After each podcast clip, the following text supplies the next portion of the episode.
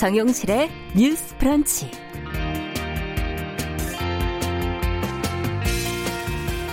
안녕하십니까 정용실입니다. 미국 내 흑인 차별 반대 시위의 여파로 영화 바람과 함께 사라지다가 미국 내 한 동영상 서비스 상영 목록에서 제목 그대로 바람과 같이 사라졌다고 합니다.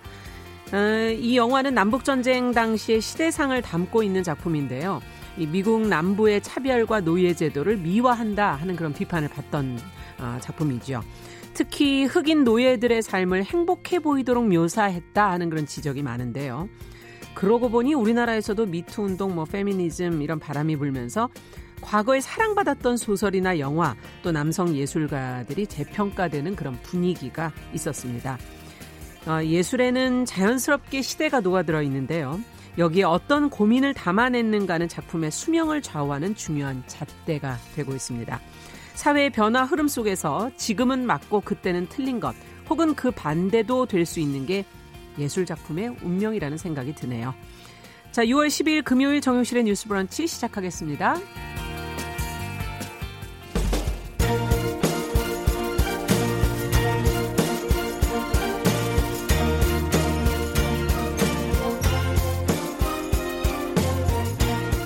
여성의 감수성으로 세상을 봅니다. KBS 일라디오 정용실의 뉴스 프런치. 여러분의 의견을 기다립니다. 문자는 샵 9730으로 보내주세요. 짧은 문자 50원, 긴 문자 100원이 부과됩니다. KBS 모바일 콩, 유튜브를 통해서도 무료로 참여하실 수 있습니다. 네, 정실 뉴스 브런치 항상 여러분들과 함께 하고 있습니다. 오늘도 많은 분들이 들어와 주셨어요. 최희철님, 김광철님, 오영찬님, 방산월님, 이충열님 한 주 동안 잘 청취했다고 적어주셨네요. 감사합니다. 또 엄성용님, 김복경님, 써니스카이님 이렇게 들어오셨네요.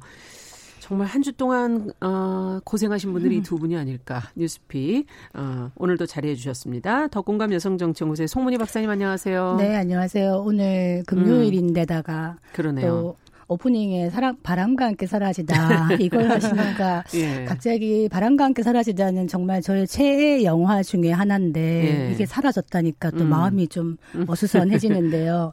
어 갑자기 말 나온 김에 지금 그 신동호 청와대 연설 비서관이 페이스북에 음. 예, 빈 꽃밭이라는 글을 올려서 지금 네. 좀 회자가 시인이시죠? 네 음. 회자가 되고 있는데 이게 이제 기영도 시인의 빈집 음. 네. 한 것인데 아, 제가 꽃밭으로 네 제가 음. 어, 작년에 기용도시 30주기였거든요. 맞습니다. 29살의 음. 나이로 세상을 떠났는데 제가 한때 참 좋아해서 외웠던 시인데 지금은 외우지를 네. 못해요. 뭐냐 빈집. 음. 사랑을 잃고 나는 쓰네. 음. 잘 있거라. 짧았던 밤들아. 창밖을 떠돌던 겨울 안개들아. 아무것도 모르던 촛불들아. 잘 있거라. 이거를 음. 제 20대 때 읽으면서 음. 어, 외웠었는데 지금은 외우지를 못하지만 그러네요. 시집을 한번 읽고 싶다 이런 음. 생각이 드는 금요일입니다. 네, 아 멋지게 시작을 해주셨네요. 또 전혜연 평론가 자리해 주셨습니다. 어서 오십시오. 안녕하세요. 네. 저는 사실 요즘 어, 음. 특정 책을 거론해도 되는지 모르겠지만 책 홍보는 뭐안 아, 네. 읽어서 문제인데요. 뭐. 말이 칼이 될 때라는 예. 책이 있습니다. 우리나라 예. 이제 인권 문제를 다뤘던 교수님이 쓰신 책인데요. 어, 사람들은 보통 물리적 폭력만 폭력이라고 생각하는데 사실 말이 정말 칼이 음. 될수 있습니다. 그럼요. 예, 그래서 음. 어떤 분들이 송문희 박사님하고 저하고 조금 더 날카로운 말로 싸우는 모습을 보여주시기를 원할 때도 있는데 의견을 달리할 수 있습니다만 사실 상대방을 공격하기 위한 게 아니라 의견의 다름을 논의하기 그렇죠. 위해서 하는 것이거든요. 그래서 저는 말이 칼이 될 수도 있고 꽃이 될 수도 있고 약이 음. 될 수도 있다 어, 그런 말씀을 좀 드리고 싶습니다. 그러네요. 한 주 한 주 더 어, 신경 써주시기. 되기를 바라면서 오늘 첫 번째 뉴스는 음. 코로나19 뉴스로 좀 시작을 해보겠습니다. 아직 좀, 어, 좀더 강화해야 될 것이냐, 생활 속, 어, 거리두기를, 사회적 거리두기로 가야 할 것이냐 할 정도로 지금 숫자가 완벽하게 줄지를 않고 있는데 그 여파로 지금 고3 학생들의 입시 준비는 상당히 어려워지고 있는 것 같아요. 좀 불리한 거 아니냐는 지금 어, 논의들이 많이 나오면서 구제책이 필요하다는 지적도 나오고 있거든요. 대학이나 교육부 어떤 방안들을 지금 내놓고 얘기들을 하고 있는지 어, 송 박사님께서 학부모 입장에서 한번 좀 들여다봐 주시죠. 네, 지금 뭐 이제 고3 학생들 학부모들은 걱정이 더 특히 많죠. 네. 아이들이 학교 가서 거의 한 학기를 거의 놓쳐버렸는데 어, 또 수능이 대학 입시가 바로 코앞이기 때문에 그렇죠. 이거 안 그래도 재수생들한테 작년에도 이제 고3들은 재수생한테 치이는데 이런 얘기를 했었거든요. 음. 근데 이번 고3들은 재수생한테도 치이고 뭐 이런 얘기를 많이 했어. 수시 준비도 또 가능할까 이런 예. 생각도 들고요. 그랬는데 문제는 네. 이제 이런 어떤 것 때문에 재수생들 내지는 N수생들하고 음. 비교했을 때 지금 현 고3들이 너무 불리한 게 아니냐 이런 의견들이 많았는데 교육부에서 이제 거기에 대한 대책을 지금 내놓고 있는 것이 네. 무엇이냐 하면 예, 지금 이제 고, 고3들이 등교 중지 기간이 있었잖아요. 음. 이런 학사 변동 사항을 확인할 수 있도록 이제 정보를 기재하겠다 이런 얘기를 했습니다. 네. 뭐냐 하면은 이제 고3들이 종합 생활 기록부라든가 학종 평가할 때 아, 이 고3 지금 고3들은 등교 중지가 있었기 때문에 학사의 운영에 음. 차질이 있었다라는 것을 알 수 있게 하는 것이죠. 기록해 준다. 왜냐하면은 사실은 그 블라인드 평가를 하기 때문에 학교 생활 기록부가 네. 일체의 개인적인 사실이나 이런 거 넣을 수가 없습니다. 음. 그렇지만은 이번 같은 경우에 코로나 19라는 것은 특수한 상황이기 때문에 대학이 네. 알수 있도록 하겠다. 그래서 고3이 대입해서 불이익 받지 않도록 하겠다. 음. 이렇게 얘기를 하고 있는데 사실은 어떤 방식으로 할 것인가에 대해서는 한국 대학 교육 협의 회가 있습니다. 어. 거기랑 더 논의를 해야 된다. 왜냐하면은 지금 고3에 대한 배려도 필요하지만 재수생이나 N수생과의 또 역차별 논란이 있을 음. 수 있기 때문에 조금 더 구체적인 거는 한 7월 말 정도까지는 나오지 예. 않겠나 싶은데요. 가능한 빨리 나오는 것이 준비를 하는 데는 도움이 될 것 같긴 한데요. 예측 가능성을 빨리 줘야 되는데 7월도 이제 금방이거든요. 그럼요. 그래서 지금 음. 벌써 이제 교육부가 이런 얘기를 하고 있으니까 각 대학 등 대학들이 속속 응답을 하고 있어요. 음. 어, 학부모님들이 많이 관심을 가지실 뭐 서울대라든가 벌써 얘기를 하고 있는데 네. 서울대도 고3 대학 입시 대책을 확정을 했습니다. 음. 그래서 뭐냐 하면은 예, 지금 그 학부모님들은 많이 아실 텐데 지역 균형 선발 뭐 이런 게 있어요. 예. 굉장히 복잡합니다. 지금 음. 이 학종이나 생활 기록부가 사실 저도 고등학생을 학부모입니다만 음. 저는 듣다가 어지러워가지고 포기한 정도로 음. 굉장히 복잡하게 되어 있습니다만 서울대는 이제 그 지역 균형 선발 전형을 할 때 수능에서 이제 최저 학력 기준이라는 게 있어요. 네. 그 최저 학력 기준을 맞추지 못하면 안 되는 거거든요. 그렇죠. 근데 그거를 기존에는 2등급이었다가 3등급으로 완화를 했답니다. 네. 하겠답니다. 네. 그리고 이제 어, 교과 외에 감점도란이 있는데 네. 그것들이 뭐 뭐냐 하면 뭐 봉사활동이라든가 음. 각종 뭐 수상이라든가 이런 것들에 대해서도 그걸 반영하지 않겠다. 왜냐하면은 지금 고3들이 시간 자체가 없었다. 네. 근데 문제는 또 음. 부지런한 고3 엄마들이 계시기 때문에 그 엄마들은 또 준비한 분들이 계십니다. 아. 그렇기 때문에 아, 역사별 논란도 있을 수 있다. 이런 얘기를 네. 하고 있어. 근데 실제적으로 지금 거론되는 방안들 외에도 더 필요한 것들이 있지 않을까 하는 생각도 들고 두 분은 어떻게 보십니까? 저는 사실 이게 지역별로도 좀 코로나19가 심했던 지역과 그렇지 않은 지역이 있는데 아, 굉장히 그렇죠. 학생들이 마음이 불편할 수 있다는 생각이 듭니다. 예를 음. 들면 대구 같은 경우에는 코로나19로 굉장히 이제 지역이 힘들고 음. 아마 고3 학생들도 힘든 시기를 보냈을 것 같은데요. 그러나 또 이 지역이라고 해서 뭐 가산점을 줄 수도 없는 거고 음. 이런 부분에 대해서 어쨌든 고민을 해야 되고 음. 무엇보다 가장 우려가 되는 것은 2차 팬데믹이 안 오면 가장 좋지만 가능성을 완전히 배제할 수가 그럼요. 없는 상황입니다. 네. 그래서 어떻게 보면 지금부터 방역 대책을 더 철저하게 세워서 음. 어, 전국의 학생들을 어떻게 잘 관리해서 안전하게 또 시험을 치를 것인지 것인지 네. 거기에 대한 대책도 미리 마련해야 된다고 그러네요. 봅니다. 그리고 이제 다음 달 중에 아마 교육당국에서 고3 대입 관련 방안을 확정해 발표한다고 하는데요. 네네. 요즘 아마 재수생들도 그렇고 고3 학생들이 가장 궁금한 부분이 공정성이 아닐까 싶어요. 음. 그러니까 왜냐하면 이거는 학생들의 잘못이 아니라 사회적 재난이라는 특수한 상황에서 그렇죠. 치러지는 건데 재수생들은 재수생들 나름대로 혹시 우리가 불리해지는 거 아니냐라는 걱정이 있을 거고 음. 고3들은 고3들 내로 계속 계약이 미뤄지면서 등교 수업 하지도 못했고 또 사회적 거리두기 때문에 여러 가지 봉사활동 하는데 제한이 그렇죠. 있었거든요. 예. 그런 상황 때문에 내가 불이익을 받는가라는 두려움이 있을 겁니다. 그래서 결국 이건 어른들의 몫인데요. 교육 당국에서 학생들이 좀 납득할 수 있는 공정한 음. 기준을 마련해야지 논란이 어, 좀 잦아들지 음. 그렇지 않을 경우에 또 굉장히 뭐 역차별 논란도 있고 지역별 그렇죠. 차별 논란이 있을 수 있습니다. 그래서 교육 당국에서 음. 지금이야말로 좀 섬세하고 현장의 목소리를 반영하는 대책을 마련해야 될 것으로 보입니다. 네. 그 이제 어제 저희가 교육에 대한 이야기를 하다가 사실은 네. 시간 때문에 중간에 멈췄습니다만 한 10분 20분을 하는 거 아니어가지고 네.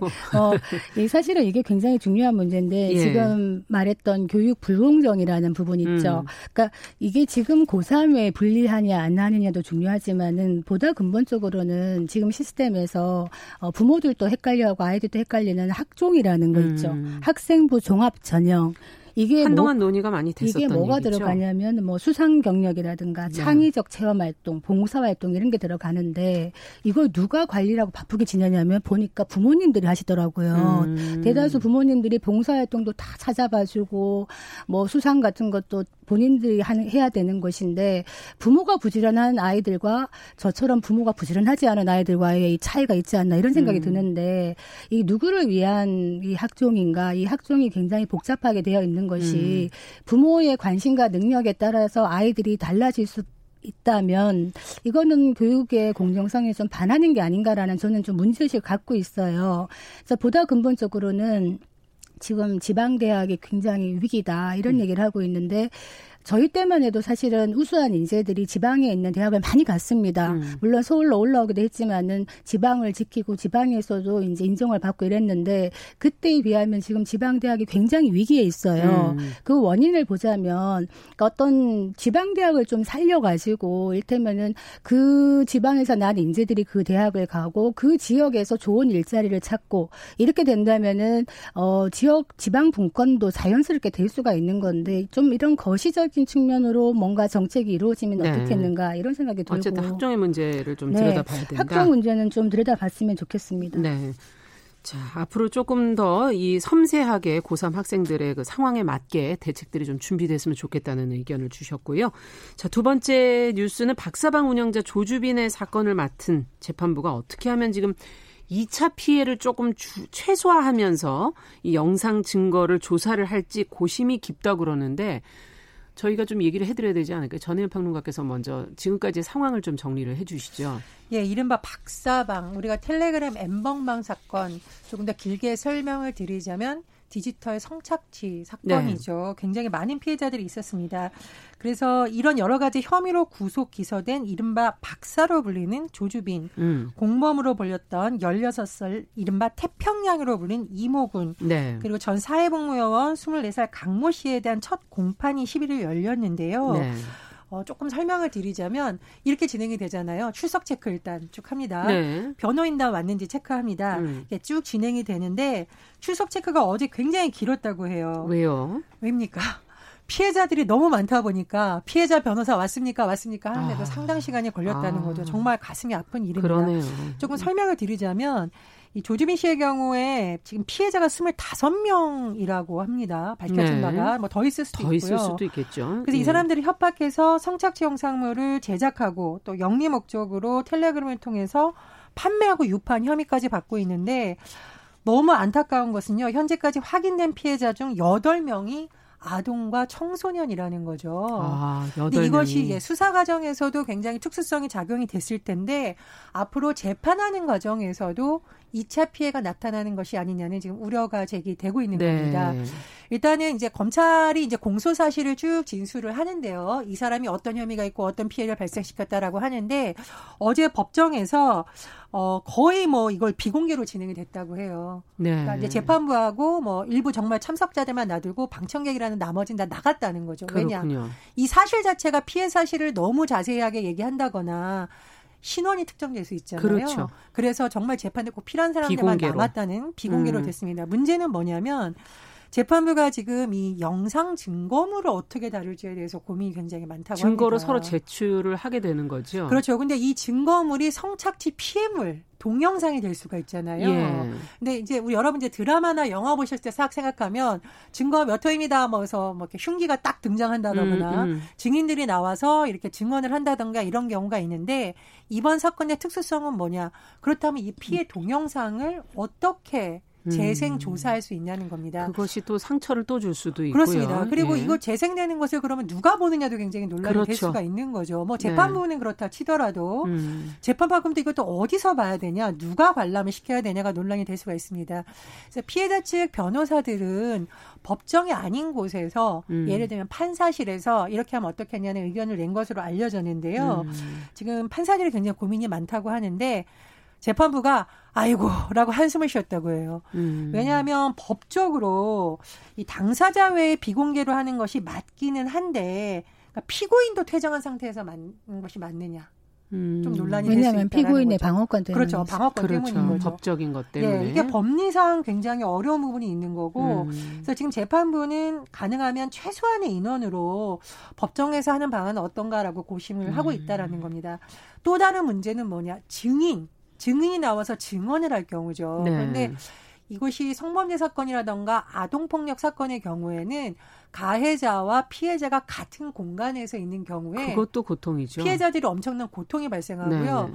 가해자들에게 본인의 얼굴이 노출된다던가 그렇죠. 목소리를 들려주는 것만으로도 저 사람이 나중에 나에게 누군지 알고 보복을 하는 그렇죠. 것이라는 극도의 공포감이 예. 생긴다고 해요. 그래서 뭐 화상 증언도 검토하고 있다고 하는데 음. 이것도 이제 피해자가 화상 증언실에서 하면 얼굴이 더 노출되는 건 아니냐라는 겁니다. 그러니까 그래서 이제 예. 증거물이라던가 증인 신문 같은 데에서 재판부가 굉장히 고민을 하고 있다라고 하는데요.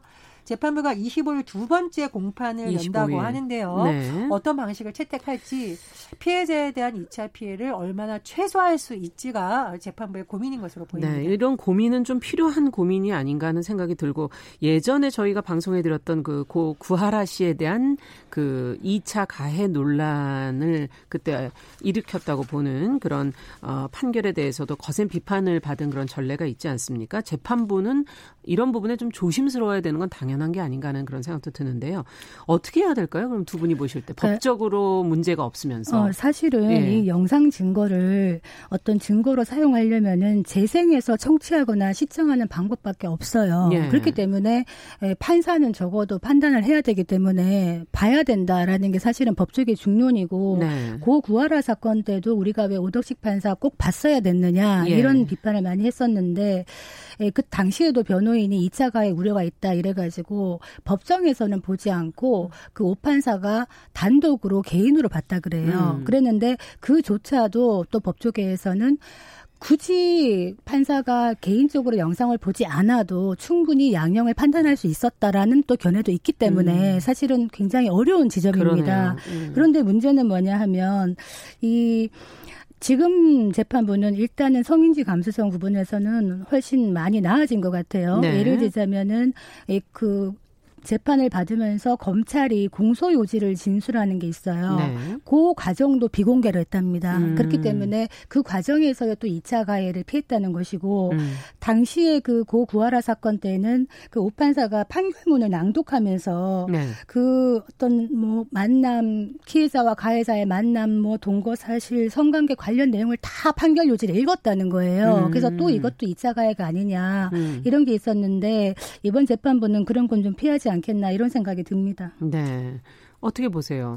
저는 옛날에 법조 이제 담당 기자일 때 재판에 이제 기자들이 들어가서 재판을 보거든요. 근데 성범죄 사건이 아닌 형사 그 재판인데도 그리고 이 사건의 핵심 증인인 분이 아니에요. 그냥 이제 기소가 된 사람의 집에 가정부로 일하시던 분이 음. 뭐 뇌물 사건과 관련해서 그뭐 증언을 하러 나오셨나요? 예, 뭐 그런 카페트가 네. 실제로 집에 있었냐 뭐 이런 걸 답변하러 나오셨는데 이분이 증인서로 나는데 손을 너무 떠는 게그 멀리서도 보일 정도로 너무 음. 무서운 겁니다. 사실은 본인이 피고인도 아닌데도 음. 직접 피해자가 아닌데도 법정에 처음 가보시는 분들은 그렇죠. 그렇습니다. 심지어 예. 뭐 경찰서 문 앞만 지나가도 가슴이 떨린다는 분들이 있거든요. 근데 이 법정에 성범죄 피해자가 선다라는 것은 사실은 어마어마한 용기가 음. 필요한 것이고요.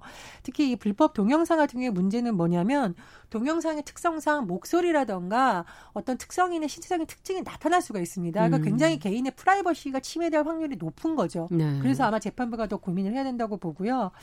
지금 텔레그램 사건을 비롯한 여러 가지 성착취물 어떤 피해자들이 목소리 변조를 굉장히 원한다고 해요. 안 드러났으면 좋겠는 그렇습니다. 거군요. 그리고 신분이. 이제 그 중간에 음. 협박했던 사람들이 전화를 걸어서 아마 신원을 파악해서 협박한 경우가 있기 때문에 음. 그 많은 피해자 중에 누가 증언을 했는지를 특정할 수 있을 거라고 생각을 아. 한다는 거죠.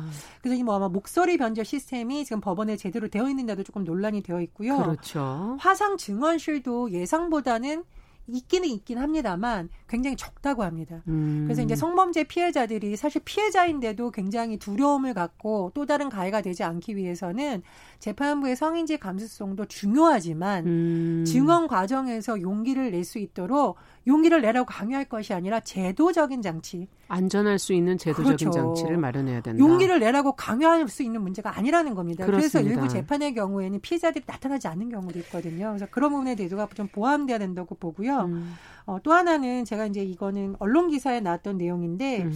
최근에 그 디지털 성범죄 피해자 관련해서 모 지방법원에서 이제 판결 관련해서 이렇게 법정이 열렸는데 어, 한 피해자가 방청석에 앉아 있었던 겁니다. 음. 그리고 이제 그날 증인으로 채택되지 않은 상황이었는데 이 피해자가 손을 들었다는 거예요. 음. 제가 나가서 증언을 해도 되겠습니까? 음. 그래서 재판부가 기회를 줬는데 사실 변호인은 걸 하지 말라고 했다고 합니다. 2차 가해를 받을 수가 있다. 근데 음, 이분이 조심해라. 이렇게 얘기했다고 해요. 내 피해 사실을 공소장에 적힌 종이 한 장 정도로 여기지 않았으면 합니다라고 정말 용기를 내서 증언을 했는데 음. 증언을 하는 내에 손발이 떨고 울먹울먹거렸습니다. 그런데 음. 재판부가 이렇게 얘기했다고 합니다.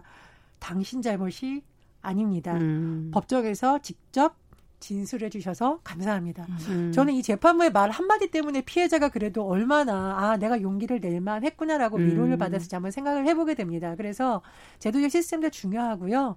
이 피고인들이 재판부를 보면서 내가 믿어도 되는지에 대해서도 아마 판단할 겁니다. 그래서 그 예. 그 과정에서 법원의 세심한 배려, 그렇죠. 피해자가 가해를 입지 않도록 문제. 최선을 다하는 예. 모습을 보여주는 것도 매우 중요하다고 봅니다. 음. 그 저번에 그 고 구하라에 대한 이야기를 했는데 이번에 음. 21대 국회에서도 구하라 법안을 다시 제출을 한다 그래요. 그렇죠. 20대 음. 때 막혀버렸어요 법사위에서. 음. 그런데 사실 부모가 자녀를 제대로 부양하지 않았으면서 나중에 나타나가지고 사망한다. 다음에 음. 이렇게 친부나 친모가 타가는 불합리한 이런 현실을 좀 없애면 좋겠다. 이 법안이 음. 꼭 통과가 됐으면 좋겠다 싶은데요. 음. 그 현저히 게을리 부양 의무를 하지 않았던 부모들은 네. 나타나서 어, 자녀에 대한 이런 돈을 타가는 것 이걸 음. 좀 막아야 되지 않겠나 이런 생각이 듭니다. 네. 자, 정용실의 뉴스 브런치 더 공감 여성정치연구소의 송문희 박사 전혜원 시사평론가와 함께 뉴스픽 진행하고 있는데요. 마지막 뉴스로 서울시가 지금 취약계층의 반려동물 양육 관련 실태 조사를 했다고 해요. 그리고서 예, 지금 관련 복지 사업을 강화하기로 했다고 하는데 관련 내용을 좀 전혜원 평론가께서 어떤 내용이 있는지 좀 소개를 해 주시겠습니까? 예전에 우리가 애견 이런 말씀도 요즘은 반려동물 그렇게 표현하네요. 네, 네. 우리의 삶을 같이 살아가고 있는 동물이라는 개념인데요. 서울시에서 기초생활수급자, 뭐 차상위 계층, 독거노인, 장애인 음. 600명 정도를 대상으로 반려동물 양육 실태 조사를 했습니다. 네. 근데 성별이라던가 뭐 이런 차이도 있었지만 중요한 것은 연령별로 차이가 있었어요. 네. 왜 키우냐고 물었는데 20대에서는 동물을 좋아해서라는 음. 게 이제 절반 정도로 가장 많았는데 70대와 80대에서 가장 많은 답변은 외로워서라고 아. 합니다. 음. 그러니까 이건 단순히 기호의 문제가 아니라 굉장히 중요한 정신적 음. 어떤 반려의 개념이 그러네요. 들어가는 거죠. 예. 반려동물로 인한 긍정적 효과는 뭐 책임감이 는다던가 외로움이 주는 것, 또 긍정적 음. 사고, 스트레스 감소 이런 음. 부분이 있었다고 합니다. 조금 좀 살펴봐야 되는 부분은 반려견 양육을 위해서 월간 지출하는 비용이 평균 13만 8천 원 정도라고 하는데요. 네. 취약계층이라고 해서 돈이 더 많이 들어가는 것은 아니지만 어, 이런 비용을 감당하기 위해서 이런 계층에서는 생활비를 줄인다는 그렇죠. 그렇죠. 생활비를 줄인다라는 음. 응답이 37.7% 10명 중 4명 정도는 정신적으로 상당히 필요할 것 같긴 한데요. 그렇습니다. 예. 그래서 어, 또 이 사람들이 그럼 어떤 제도를 원하냐 봤더니 역시나 의료비라는 답변이 30.1%로 아. 가장 많았고요. 뭐 동물병원 진료비를 표준화한다던가 음. 공공수의병원을 개설하면 좋겠다 이런 안이 나왔다고 합니다. 서울시에서 이제 여러 가지 제도를 검토해서 뭐 마포구라든가 서대목로 음. 이렇게 반려동물을 기르는 취약계층을 대상으로 여러 가지 반려동물 복지 사업을 강화한다고 하는데요. 어, 말 그대로 애견이 아닌 반려 반려하는 동물들과 음. 또 함께 살아가는 취약계층의 어려움을 해결해 줄 수 있는 제도가 좀 나왔으면 합니다. 네. 자, 어떻게 보시는지 반려동물이 참 중요한 존재인 것 같은데도 어, 복지 비용이 안 그래도 어, 부족한 상황에서 과연 이렇게 하는 게 또 맞느냐 이런 어, 이야기를 하시는 분들도 반드시 있고요.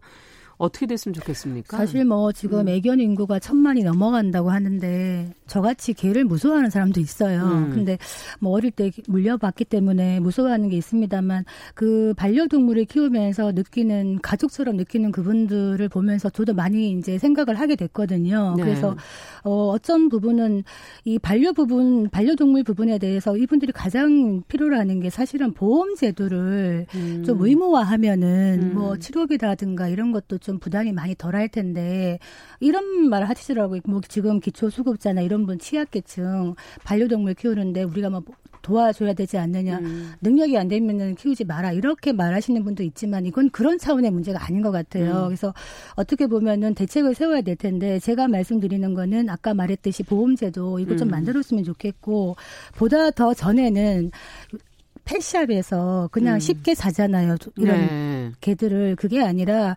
미국이나 유럽처럼 입양 제도를 만들어서 유기견들을 음. 입양할 수 있도록 이렇게 음. 만들면은 버려지는 유기견도 많이 줄어들 것 같고 안락사 되는 것도 피할 수 있지 않겠나 이런 생각은 듭니다. 네, 어떻게 보십니까? 굉장히 뜨거운 논쟁인데 음. 반려동물 보육세를 아주 적은 금액이라도 책정을 하고 그것을 어떤 동물들의 복지 시스템을 만드는 데 쓰면 어떻겠냐는 의견은 음. 계속 나오고 나오고 있습니다. 그런데 이제 취약계층으로서는 그것도 부담이 될수 그렇죠. 있으니까요. 음. 적절한 금액이라던가 거기에 대해서는 공론화가 좀 돼야 될 것으로 보이고요. 어, 저는 해외 사례에서 굉장히 눈여겨본 부분이 반려동물 보유세가 높은 유럽의 일부 국가들이 유기견을 입양했으니 이것을 대폭 내려줍니다. 음. 대폭 내려줘서 유기견 입양이 많이 되도록 사회적으로 촉진 제도를 만들고 있거든요. 네. 그래서 우리나라도 말씀하셨듯이 그런 부분에 있어서 제도를 강화한다면 쉽게 버리거나 쉽게 입양하는 음. 문화가 음. 조금 사라지지 않을까 싶습니다. 네. 자, 이번 한 주도 두 분 수고하셨고요. 뉴스픽 여기까지 듣도록 하겠습니다. 전혜연 평론가, 더공감 여성정치연구소 송문희 박사 두 분 수고하셨습니다. 감사합니다. 감사합니다. 자, 정용실의 뉴스 브런치 듣고 계신 지금 시각 10시 32분 향해 가고 있고요. 아, 잠시 라디오 정보센터 뉴스 듣고 오겠습니다.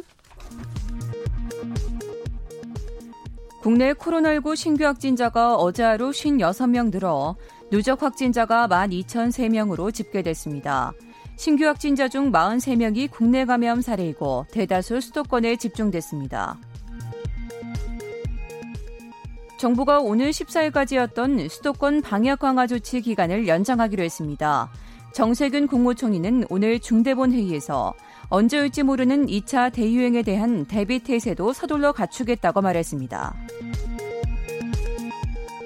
한명숙 전 국무총리의 불법 정치자금 수사 당시 검찰이 한 전 총리에게 불리한 내용의 증언을 이끌어내기 위해 수감자들을 회유 압박했다는 의혹에 대해 윤석열 검찰총장이 전담조사팀 구성을 지시했습니다.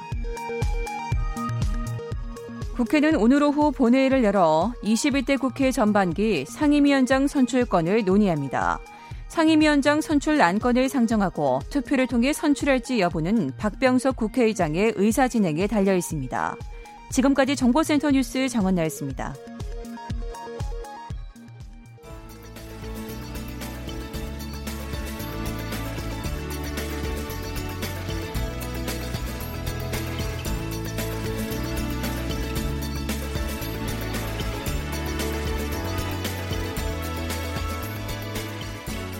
세상을 보는 따뜻한 시선.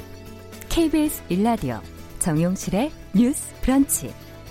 매일 아침 10시 5분 여러분과 함께합니다.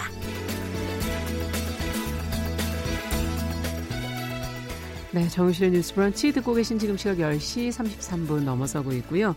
자, 여러분들 기다리시는 금요 초대석 시간입니다. 항상 다양한 분야에서 활약하는 여성들을 만나보고 있는데요. 어, 이번 한 주는 6월 항쟁과 관련된 그 보도들 아마 많이들 접하셨을 텐데 우리의 민주화를 이야기할 때 빼놓을 수 없는 게 바로 6월 민주 항쟁이고요. 어, 6월 항쟁은 어떤 의미이고 그 과정에서도 여성들은 어떤 역할을 했을까? 아, 많은 생각을 해보게 하는 그런 한 주입니다.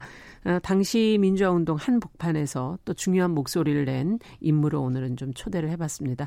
더불어민주당의 권인숙 의원 차례해주셨어요. 어서 오십시오. 아, 네, 안녕하세요. 네, 함께 또 방송해 주실 방송인 남정미 씨 반갑습니다. 안녕하세요, 반갑습습니다 코미디언 남정미입니다. 어, 6월 민주항쟁 저희가 이제 기념식도 저희 잠시 방송에 네. 했었었는데요. 뭐 중장년층에게는 그것이 그 당시에 뭐 경험이기 때문에 뭐 그렇죠. 뭐 필요 없는 이야기일 음. 수도 있지만 네.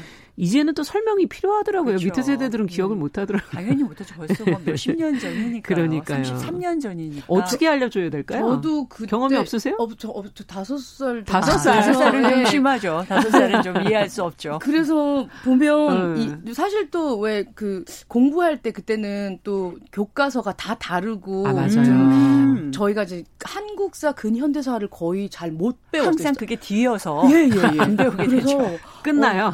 어, 보면 너무 대단하고 맞아요. 정말 아, 지금 너무 감사하다는 생각이 아. 드는데 음. 어, 정말 저 저도 저조차도 잘 모르는데 아. 어떤 생각을 하면서 저에게 알려주시는 거예요? 어. 근데 하여튼 6월 함제가 이제 영화 1987이 아, 맞아, 맞아. 예, 음. 가장 좀 많이 그, 게 어떤 거였는지를 좀 대변해주고 음. 있는 거죠. 음. 근데 가장 핵심적인 음. 내용이라고 한다면 이제 우리나라가 굉장히 오랫동안 군사 독재, 예. 네, 그러니까 대통령이 군인이었던 음. 그 시기 그리고 그걸 계속 이어가려고 하, 하려고 하는 그런 이제 의도에 맞아요. 대해서 예. 국민들이 이제 시민들이 뭐 학생들이 음. 엄청나게 이 반발하면서 네. 운동을 펼쳤고 음. 거기에 이제 박종철 그렇죠. 뭐 그 고문치사 사건도 예, 고문치사 있었고. 사건도 있었고 그 전에 이제 제가 경험했던 네. 부천서 성고문 사건도 음, 있었고 음, 뭐 이런 것들이 이제 겹치면서 네. 사람들이 거리를 뛰쳐나와서 음. 이제 항쟁이라고 이름 붙일 만한 음. 네. 같이 그 당시에는 데모라고 했는데 네. 당시에 데모라고 했는데 네. 어마어마한 저항의 예, 운동을 펼친 거죠. 그, 네. 어, 60 그 항쟁의 날에는 사실은 뭐 그냥 지나가다가도 음. 와이셔츠 입은 음. 직장인들도 같이 참여해 주시고. 넥타이 부대라고 네. 그때 당시에 많은 얘기했었고요. 그리고 뭐 경적 올리기 맞아. 해서 그 택시 기사들이 다 이제 그 음. 동시에 음. 막 경쟁을 올려내면서 응원의 예. 메시지를 그랬죠. 보내주시고 음, 네. 예. 근데 정말 지금 돌이켜 보니까 그때 학생들 지금 뭐 부천서 음, 성고문 음, 사건이나 음, 박종철 고문치사 사건이나 참 학생들이 많은 고난을 가해서 학생들이 그때 학생 운동이 예. 사실은 민주화 운동의 가장 음. 중심에서 움직여 나갔었죠. 그렇죠. 학생들이 아주 맹렬하게 운동 네. 예, 데모를 했었죠. 저항을 했다고 저, 저항을 하다가 저희가 친구들이랑 이렇게 예. 공부를 하고 나서 얘기를 음, 나눌 때 네. 진짜 그런 얘기예요. 독립운동 하냐 아니면 네. 이렇게 민주항쟁 나가냐 이렇게 물어보면 다 입을 다물고 있거든요. 예. 정말 대단하다는 생각 들고 그렇죠. 지금 봤을 때는 음. 사, 상상 그 이상이잖아요. 영화를 봐도 엄청 무섭고 저희는 두려운데. 뭐 그때 그냥 어, 자기의 삶의 모든 것을 바친다는 생각, 음. 어. 미래는 없다는 생각, 예. 그, 냥그 모든 것보다 더 의, 우선된다라는 그런 음. 거. 하여튼 자기 자신의 이해를 따지는 것에 대한 개념 자체가 없었던 것 같아요. 그렇죠. 아, 예. 20대 네. 학생 운동을 하고 노동 운동을 했던 네. 때의 흐름, 네. 정서, 그다음에 가치관 이런 걸 보면 음. 요즘에 뭐 느낌하고는 정말 많이 다른 네. 절박감에서 출발해서 그렇죠. 그런 것 같아요. 예. 네. 지금 돌이켜 보시니까 그걸 의미를 어떻게 현대적으로 지금 젊은 사람들한테는 이걸 표현해 줄 수 있을까? 아, 글쎄요. 참 어려운 문제죠. 음. 음. 그 그때는 또 그럴 만한 그게 해결되지 않으면 음, 다른 곳으로 갈수 예, 없나? 다른 곳으로 갈 수 없다라고 저희는 음, 생각했었고 네. 어, 저희 이제 그때 학생들은 사실은 자신들이 굉장히 신분이 높다고 생각했었어요. 네. 지식인층이고 기득권층이라고 네. 생각했었고 음. 서, 숫자도 소수였고요. 음, 대학생들을 그렇죠. 놓고 보면. 음. 근데 뭐 우리가 이제 전태일 열사 얘기도 음. 합니다만 전반적으로 이 대부분의 사람들의 삶이 이 최소한의 이 생계 유지도 작 어려운 느낌이 드는 음. 그런 우리가 그때 당시에 이제 뭐 노동자 농민이라고도 얘기했었는데 네. 그런 이 어, 이 그 그렇죠. 문제들, 네. 그들의 삶의 문제를 우리가 해결하지 않으면 안 된다라는 네. 그런 식의 사명, 사명감, 소명감이 네. 어마어마했던 시기였던 것 같고 일단은 단, 당장은 이제 이 군부 독재는 어떻게든 좀 해결해야 그렇죠. 된다. 안 그러면 우리 사회에 최소한의 민주주의라는 음. 거를 시작할 수가 없구나라는 음. 생각을 했던 것 같고요. 그래서 68행정은 이제 형식적 민주주의를 네. 시작한 시기인 것 같고 음. 우리가 그 다음부터 이제 내용적 민주주의를 고민할 수 있었던 여유가 그렇죠. 만들어진 음. 첫 네. 어떻게 보면 첫 발을 내딘 첫 발을 내딘 네. 거죠. 음. 근데 그 후에 이제 80년대 이 세대들이 기성 세대가 사실 되면서 그렇죠. 어, 음. 새로운 질문과 요구를 음. 받게 되고 지금 이제 기성 세대로 완전히 들어갔기 그렇죠. 때문에 사회에서 어떤 역할을 한다는 것 자체로 지금의 젊은 사람들에게는 또 다른 문제 제기를 받고 있고 그렇죠. 예 어떤 역할을 과연 해야 할 것인가 음. 어떤 노력을 해야 한다고 음. 보시는지 좀 약간 제가 봤을 때 좀 높은 분들이 많으세요 음. 기업의 관리자라든가 경영인이라든가 정치인 우리. 사회를 이끄는 사회에 좀 높은 음. 이끄는 역할을 하시는 분으로서 봤을 때는 아좀 알려주기도 하고 음. 너무 이뤄놓으신 것들이 많아서 어. 사실은 좀 얘기를 좀 듣고 싶은 상황이거든요. 어. 예. 아무래도 연령대도 그렇고 음. 어, 당시에 어떤 굉장히 집중됐던 노력들 때문에도 네. 인정받았던 사람들도 있, 어서 네. 그분들이 뭐 정치나 이런 데서 큰 역할을 하고 있겠죠. 음. 예.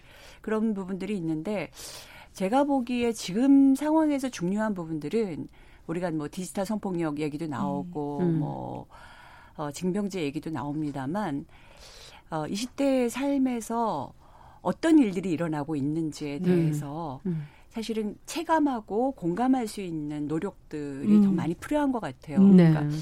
제가 그 징병제 얘기를 이제 사람 이렇게 위에 있는 분들하고 얘기를 하면서 많은 결정을 내리시는 분들하고 얘기를 하면서 네. 한 지난 몇 년간 어, 징병제 자체보다도 음.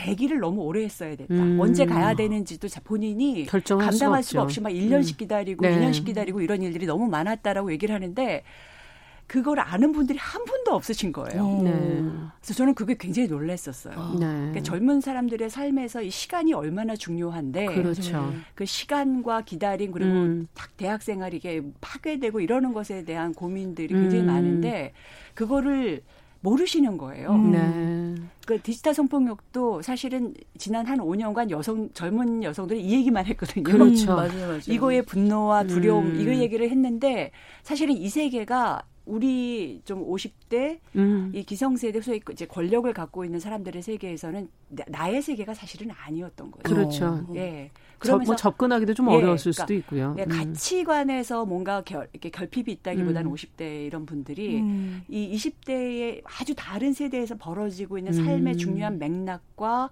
변화 음. 그리고 기준들이 달라지고 있는 것에 대해서 음.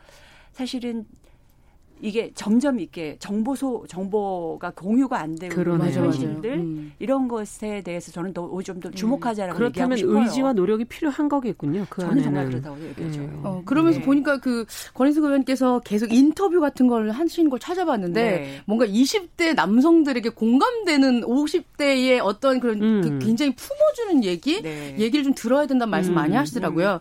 20대 음. 젠더 갈등을 고민하려면 징병제는 중요한 화두입니다.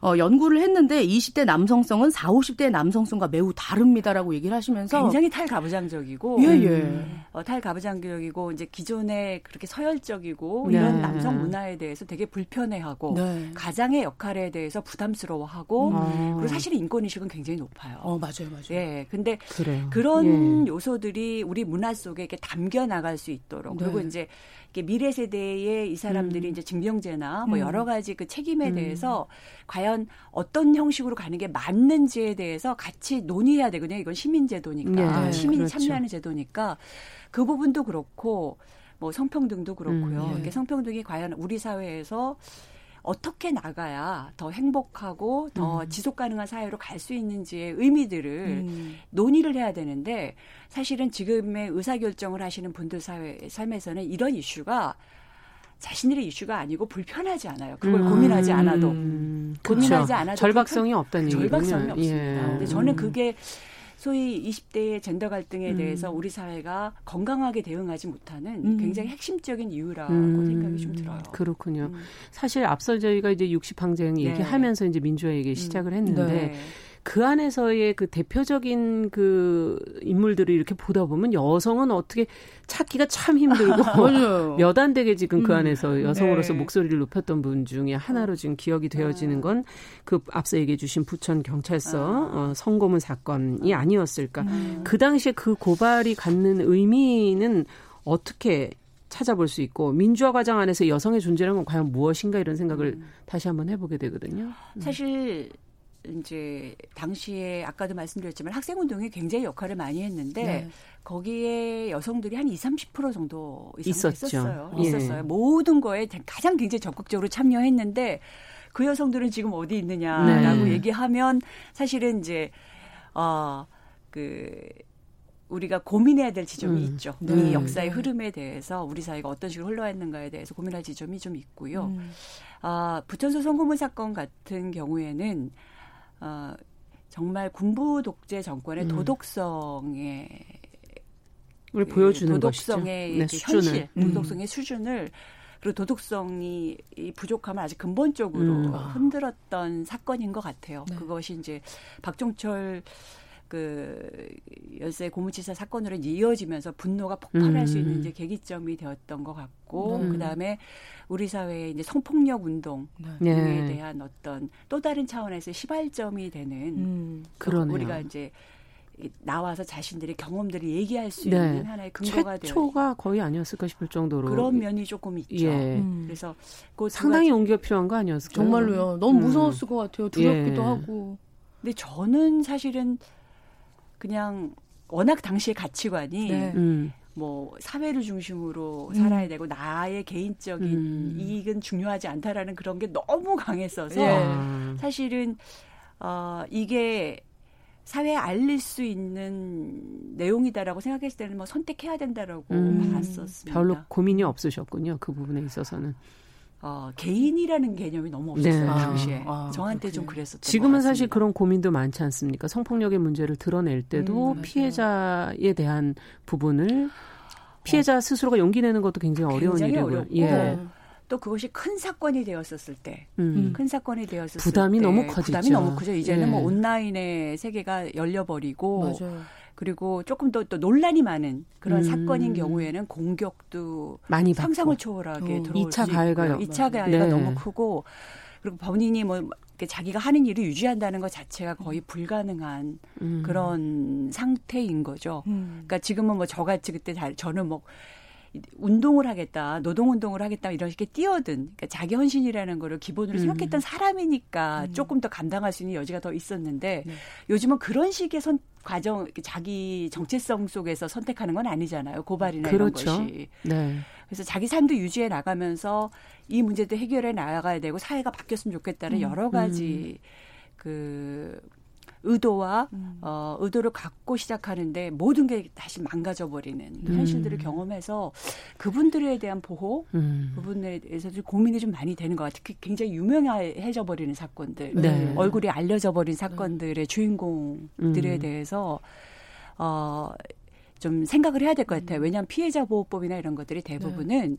어, 뭐 조직 내에서 음. 이제 회사 내에서 네. 어떻게 이제 그 부분들을 이제 보호할 것인가 네. 이런 거로 주로 초점이 맞춰져 버리는데 이 사람들 이제 아우팅을 당한 아이니까요. 예. 네, 그래서 그 부분에 대한 고민이 좀 많이 돼야 될 것 같습니다. 그럼에도 음. 불구하고 음. 지금 계속 불편하거나 가, 슴 아팠던 그런 시절들을 네. 계속 얘기하고 음. 회자하고 보호를 해야 된다라는 얘기를 계속 음. 해오시니까 음. 그 사각지대에서 있었던 사람들이 다시 물 위로 올라오고 이런 어 국회의원으로서 음. 활동도 하게 네네. 되고 하는 것 같아요. 네. 그래서 이 여성 힘든 와중에도 여성으로서 지켜주시는 여성 선배님들을 좀 감사하다는 생각이 들어요. 음. 아. 너무 감사하다 마음이 들고 음. 그리고 그 이때 보면 좀어그 좀 기억들이 안 좋았었던 음. 분들이 계실 거 아니에요. 여성분들 다 어디 갔을까? 같이 음. 동참했었던 내 친구들 이런 생각 하시는데 국가도 나설 필요가 있을 것 같은데 아. 뭐 좀 주변에서 아. 음. 아니 국가가 나서야 된다는 건 그때 이제 히, 그 성폭력 피해나 이런 걸 경험하셨던 예, 예, 예 경험했었던 사람들을 음, 위해서 좀 사실 80년대를 놓고 보면 우리가 이제 민주화 운동을 열심히 네. 펼쳤지만 네. 어, 인간관계나 뭐 문화 이런 음. 걸 보면 사실은 거의 봉건제 수준의 음. 가치관에 머물러 그렇죠. 있었던 시간은 오래되지는 않았지만 네, 네. 예. 정말 정말 남성 중심이었고 음. 모든 게 남성들을 위해서 디자인된 공간이었고 학생 운동도 그랬고요. 네. 뭐 대부분의 공간이 그랬고 음. 그리고 우리는 또 군사 문화가 되게 센 집단이어서 서열 문화가 아주 세니까 거기서 여성들의 입지가 이제 약했고 그리고 정조 문화 음. 뭐 이런 것도 굉장히 셌던 상황이었기 때문에 여성 피해자들이 일정하게 뭐 나와서 이제 발언을 하시고 이런 면들도 있었지만 음. 그런 자기신들의 그 어, 노력들을 계속 이어나가기는 그러네요. 정말 어려웠죠. 음. 네. 정말 어려웠던 그런 게 있었고. 그래서 아, 음. 어, 권희숙 의원께서도 그 이제 활동 후에 이제 공부를 하셨고 그렇죠. 네. 여성학자로서의 네. 삶을 그리고 그런 활동을 음. 계속 민, 연구 네, 기관에서 네, 계속 해 오셨죠. 네. 예. 그래서 지금 이제 21대 국회에까지 이제 음. 오시게 됐는데 여기서 아무래도 어떤 법안을 통해서 이제 그런 의제들을 네. 여성 의제들을 네. 끌어내 주실까 네. 궁금하기도 하거든요. 네. 저는 이제 여성정책연구원장도 했었고요. 그렇죠. 그러니까 아무래도 좀 다양한 여성 의제에 관심이 많죠. 음. 근데 일단은 아까 말씀드렸듯이 좀 우리가 우리 사회가 성평등이 음.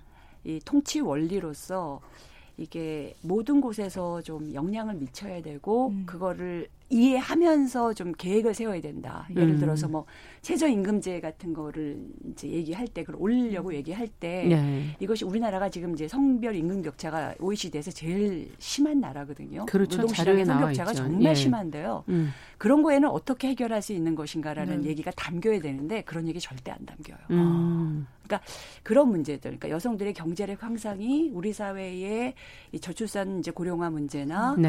아니면은 지속 가능한 음. 삶의 문제를 해결하는데 어떤 의미를 갖는지를 조금 더 많이 이해하고 음. 설계를 같이 해야 되는데 네. 그런 게 잘 안 담겨요. 음. 그렇다면 큰 네. 그림을 같이 그리, 그려 나가야 되는 거 아니겠습니까? 정책을 마련하는 데 들어가야 된다고 생각이 네. 들어요. 예를 들어서 캐나다 같은 경우에도 음. 이제 재정 계획을 세울 때 성별 임금 격차 해결이 굉장히 가장 중요한 문제다. 네. 앞으로 재정 계획을 음. 세울 때 이걸 어떻게 해결할지를 재정 속에 담자. 음. 이런 이제 그 원칙들을 만들거든요. 저희도 이제 그런 식의 접근이 지금은 정말 필요한 시기라고 생각이 들어요. 왜냐하면 음. 제도는 사실 올라온 것들이 많아요. 네. 관련한 제도 개별로 개별로는. 네. 근데 그것이 이게 좀 합쳐져서 어떻게 가야 되는가. 네. 왜냐하면 해결이 안 나요. 성별 임금 격차도 그렇고 노동 시장에서의 음. 여성들이 경쟁력을 못 갖는 문제, 뭐 음. 경력 단절 문제 해결이 안 나거든요. 네, 뭐 관심을 많이들 갖고 있는 것 갖고 같은데. 갖고 있는데 어떤 입장에서 이걸 바라봐야 되는가, 설계를 해야 되는가에 대해서의 아직 굉장히 부족한 점이 많은 거죠. 음. 그래서 그런 것도 있고 지금 이제 올해는 뭐 엠번 박 사건이 그렇죠. 네. 그렇죠. 올라왔잖아요. 네. 해결이 돼야 되는데요. 그리고 이거는 뭐그 거의 지옥의 문입니다. 음. 이게 감당하기가 정말 너무 어려운 음. 막 새로운 세계에서 이 삭제 같은 것도 그렇고 네. 피해가 어떤 식으로 진행이 될지에 대해서 짐작이 안 가요. 음. 그러니까 오늘 내가 이게 이제 나에 관한 동영상이 올라왔다고 해서 네. 그게 거기서 끝나고 그 피해자 그 가해자를 잡는다고 해서 끝나는 게 아니거든요. 음. 이게 계속 이제 돌아다니면 음. 나중에 이 피해 때문에 자살하는 사람이 생길 수 있어요. 그럼요. 그러면 그 그때는 어떻게 할 거냐고요. 네. 그러니까 이 디지털 성폭력 관련해서는 정말 음. 온 사회가 책임을 지는 모습으로 달려들어도 음. 선제적으로 해결을 하려고 노력을 해도 사실은 따라가기 급급한 따라가기가 수준이죠. 급급하고 이게 음. 국제적인 수준으로 일어나니까요. 음. 그런데 아직까지도 보면 뭐 예산에서도 사실 삭제 음. 문제도 제대로 반영이 안 돼 있거든요. 아, 그렇군요. 네. 네. 인터넷 공간의 익명성이나 폐쇄성을 노리고 이렇게 범죄가 되고 있는 것들을 음. 어, 고민을 많이 하셔서 의정 활동 1호 법안으로 네, 온라인 그루밍 네. 처벌법을 네. 제안하셨습니다. 그러니까 접근 자체. 그러니까 예. 아동과 청소년에 대한 이렇게 성적인 여러 가지 성착취나 뭐 성폭력을 성매매 네. 이런 거를 위한 접근 자체를 막는 게 지금의 가장 보편적인 흐름입니다. 음. 63개국에서 이미 실시하고 있고요. 우리가 네. 너무 늦었어요. 어. 우리가 이런 문제에 굉장히 늦습니다. 아, 그렇게 많은 국가가 벌써 이미 예, 다 이미 하고 있죠. 왜냐하면 온라인 세계가 이미 오래전에 열렸잖아요. 예. 이 온라인 그리고 의외로 아동 성폭력이 굉장히 많이 일어납니다. 음. 근데 온라인 세계가 열리면 이미 이런 사람들한테는 정말 적과 꿀이 흐르는 세계가 열린 거예요. 아. 쉬워졌잖아요. 네네네. 네. 그래서 이 문제에 대해서 뭐 2003년부터 영국 같은 경우에는 네. 이제 이 문, 그 온라인 그루밍법을 만들었고요. 음. 그래서 저희는 이제 잠입 수사까지 해서 왜냐하면 잠입 수사가 안 일어나면 이건 너무 폐쇄성이 강하고 네. 사적인 이 이게 연락망이 만들어지는 거여서 이 해결이 잘 안 나요. 어, 그리고 찾아내기 가해자들도 음. 두려워하지 않고요. 네, 네. 음. 저는 이게 궁극적으로 보면 남성 남자 청소년을 보호하는 면도 있다고 생각합니다. 네. 하면 안 된다라는 음. 그런 식의 의도를 갖고 온라인을 이용하면 안 된다라는 거를 알려주는 거니까요. 선제적인 경고 네. 효과가 있는 거여서 음. 이게 보호 효과도 있는 거라고 생각이 들어서요. 음. 그래서 이거는 정말 우리 사회가 늦게라도 빨리 이렇게 만들어야 된다. 빨리 만들어서 적극적으로 대처해야 네. 되는 것이 지금 이 디지털 성범죄 때문에 너무너무 힘들어하고 있는 이 여성들 그리고 음. 남성 보호를 위한 최소한의 답변인 것 같아요. 어, 네. 온라인 온라인 그루밍 처벌법 네. 꼭 관심 있게 살펴보도록 아, 하겠습니다. 아, 그래 주십시오. 예, 예. 네, 네. 네, 제대로 법제화 되기를 저희도 네. 기대해 보겠고. 네. 네. 그럼 앞으로 어떤 의정 활동 계획과 목표를 갖고 계신지 끝으로. 뭐 근데 디지털 성폭력 음. 이제 이게 사각지대가 너무 많아서 음, 이거와 관련한 특별법 만들어야 될 것 같고요. 음. 그다음에 아까 말씀드렸듯이 여성이 경제력 향상, 경제력이 음. 높아지게 하는 것. 이 문제는 정말 우리 사회의 미래가 걸린 문제라고 생각합니다. 네. 저는 저출산이 바로 여기에 연결되어 있다고 아. 생각이 들고요. 네. 그래서 그것을 위한 좀 다양한 노력을 음. 해야 될 것 같습니다. 네. 그리고 이제 낙태, 그러니까 임신 중절의 문제가 이제 올해 안에 해결돼야 되는 그렇군요. 부분들이 있고요. 네. 그래서 몇, 몇 가지 현안을 지금 이제 다 지금 뭐 네. 갖고 계신 것만 하시는데도 네. 올한 해가 바쁠 것 같은 그런 생각이 네. 드네요. 엄청 일 열심히 네. 하는 국회의원이 들어왔습니다. 많이 지지해 주시고요. 열심히 활동해 예. 주시고요. 여성 의제가 어렵습니다. 예. 네, 그러네요. 음. 자, 금요 초대석 벌써 시간이 다 끝나갑니다. 더불어민주당의 권인숙 의원과 함께 6월 민주 항쟁이 과연 무엇이었는지 그 안에서 여성은 어떤 역할을 했는지 또 지금은 또 어떤 역할을 해야 할지를 같이 고민해 보는 시간 가져봤습니다. 오늘 남정미 씨도 함께 수고하셨습니다. 감사합니다. 네, 고맙습니다. 두분 감사합니다. 네. 정용실의 뉴스 브런치 금요일 순서도 여기서 마치겠습니다. 주말 잘 보내시고 저는 월요일에 뵙겠습니다.